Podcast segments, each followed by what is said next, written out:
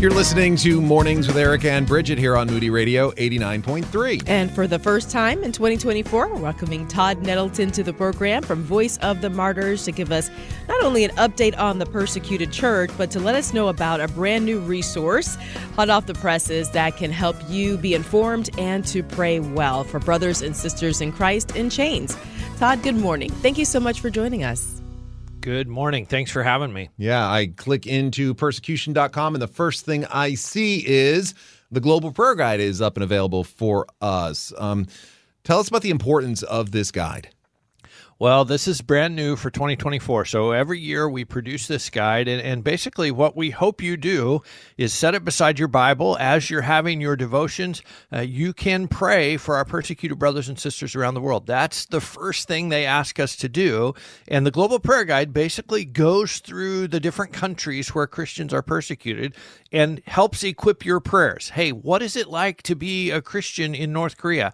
How hard is it to get a Bible in Iran? What types of persecution are happening in Nigeria? So as you pray, you can pray knowledgeably. It's not just God bless persecuted Christians. You can actually pray, hey, Lord, help Christians in North Korea who have almost no access to the Bible. Help them to be able to get Bibles. Help ministries like the Voice of the Martyrs to be able to get Bibles into the country. So it really is something that we want to help you pray more effectively throughout 2024. Yeah, and even when you join us, you're giving us specific people at times and names and situations that we can be praying for. And I mean, how specific can you get when it's a, a yearly guide? What type of information other than the overview are you giving us? Well, for each specific country, mm-hmm. you look at who are the persecutors. Is it the government? Is it members of your own family? Is it some terrorist group in that country? How hard is it to get a Bible there? Well, you know, what are the what what effort is required for a believer to have their own copy of God's word? What does persecution look like? Uh, is it people being martyred for their faith? Is it people being maybe kicked out of their jobs, kicked out of their apartments? Is it more kind of economic persecution? So it really gets into each of the countries. And one of the things for 2024, new country in the guide, the country of Malawi in Africa, we have seen over the last couple of years persecution increasing in intensity, increasing in frequency. Uh, and our Africa team this year said, hey, we need to get Malawi into the prayer guide. It is a place where uh, being persecuted is a regular part of following Christ. If you become a believer in Malawi, you know there is likely to be pressure, there is likely to be persecution against you. And one of the things that amazes me is let's go to Malawi for just a second longer here. Is the church growing there? I mean, you see this persecution, you see um, the struggle for believers there. Eh, can we actually see the church though in growth? we can see the church growing, and that is true in many of the countries in the global prayer guide. In fact, in some ways, that's part of the persecution because there are more Christians in these places. There are more potential targets for persecution. And so that is often the case where we see persecution, we also see the church that is growing. Okay, now the State Department here in our country often lets us know maybe of certain uh, areas that we need to be concerned about when it comes to religious freedom. Is there a new list out? There is a brand new list of countries of particular concern, as the State Department calls them, on the issue of religious freedom. A couple of interesting things about this year's list. So, so they have countries of particular concern. They have sort of a lower level designation called special watch list, where they say, hey, we do see religious freedom violations, but it's not necessarily at the level of a CPC. And then they have entities of particular concern, which is maybe not a government, but it is a terrorist group. For instance, the Taliban is considered an entity of particular concern. One of the very interesting things about this year's listing two countries are not on it that a lot of people feel like should be. One is India, the other is Nigeria. We see lots of persecution in both of those countries, uh, and yet the State Department doesn't list them on this list. In fact, uh, the U.S. Commission on International Religious Freedom, which is the sort of bipartisan subgroup that makes recommendations to the State Department, they actually issued a press release this year saying, hey, we need a congressional inquiry. Why, why are these countries not listed? Uh, which I have never seen that before. It's interesting to see sort of those two departments kind of talking back and forth at each other. Um, but the other thing that really struck me, I mentioned the Taliban is an entity of particular concern, but Afghanistan is not a country of particular concern. And, I, and I was just reading through that. I was like, wait a minute, the, the Taliban is the government of Afghanistan. They are in charge of the whole country. If they're an entity of particular concern, how how could the whole country not make the list? Well, that, that's really really interesting. What happens to um, so the State Department if they are on that list? Is there just heightened awareness? I mean, what does it actually mean for a country or a person or whatever to be on that list? That is uh, sort of the million dollar question. It is it's a great question. There is a list of possible responses up to and including financial sanctions, other types of sanctions against these countries. But it is not a list of you must do these. You must enact these things. It is a list of here are some possible tools in your toolbox uh, to get this country's attention. And it's up to each administration which of those tools they use. Um, so it is at this point really it is kind of a shaming thing of hey look at these countries they're violating religious freedom. There it's pretty rare that an administration actually digs into the toolbox and, and gets down to the sanctions level. Now there are some uh, particularly entities of particular concern where people have been banned from travel. You can't come to America. You can't come. You know we'll, we'll try to stop you from travel. But as far as like really going after people with sanctions over the 25 years that the Religious Freedom Act has been in place, uh, that has been very, very rare uh, from administrations, frankly, on, on both sides of the aisle. Hmm. We are talking with Todd Nettleton of Voice of the Martyrs. They have a brand new global prayer guide that you can request and, and keep that beside either your Bible or your devotional as you pray each day. Head to persecution.com to request your copy.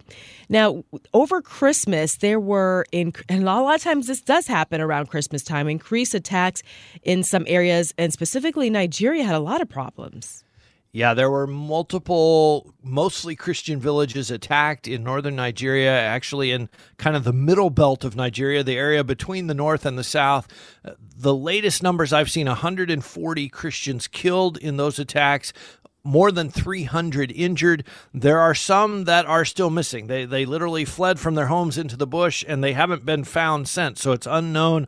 Are they dead? Are they alive? Are they coming back? Uh, thousands were displaced by these attacks. And, uh, you know, one of the interesting things, and frankly, I think really sad things about is this happened in Nigeria over Christmas. Uh, and it really was a blip on the news radar. And it has become so common uh, that I think many editors just think, well, that's not news. That happens all the time. That's really a sad commentary on the state of, of what's going on in Nigeria. And um, but this is 140 of our brothers and sisters that were killed uh, just over the last Christmas holidays. Well, we, we started talking about the global prayer guide, and I think the next thing we want to talk about here this American missionary that was held hostage in Niger uh, for for years, and the importance that prayer held on uh, their family for their family during that season. Um, tell us more about this uh, this conversation, this time that you had with them.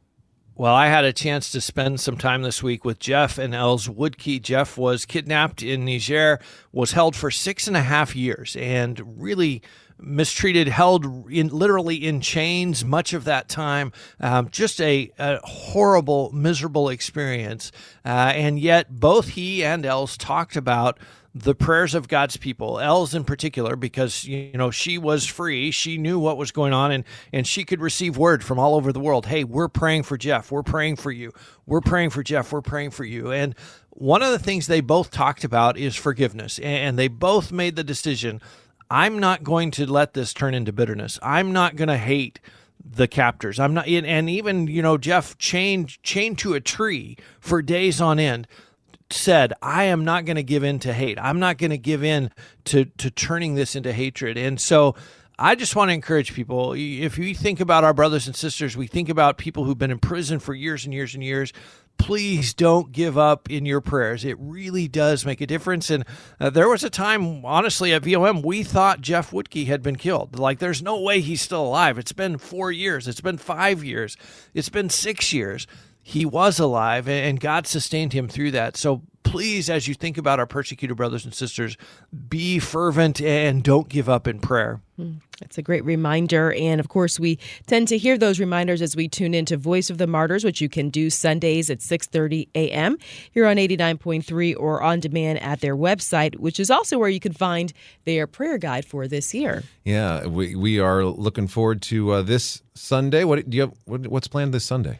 We are going to talk to one of the leaders of YWAM. We're actually going to talk about uh, the passing of Loren Cunningham, the founder of YWAM, and uh, some, some memories about his life, his incredible ministry, uh, but also what's next. Well, where is YWAM going forward now after Loren's passing? Mm. Partnerships, I guess that's part of it. I mean, all these ministries aren't um, doing this by themselves, it's all partnerships, isn't it?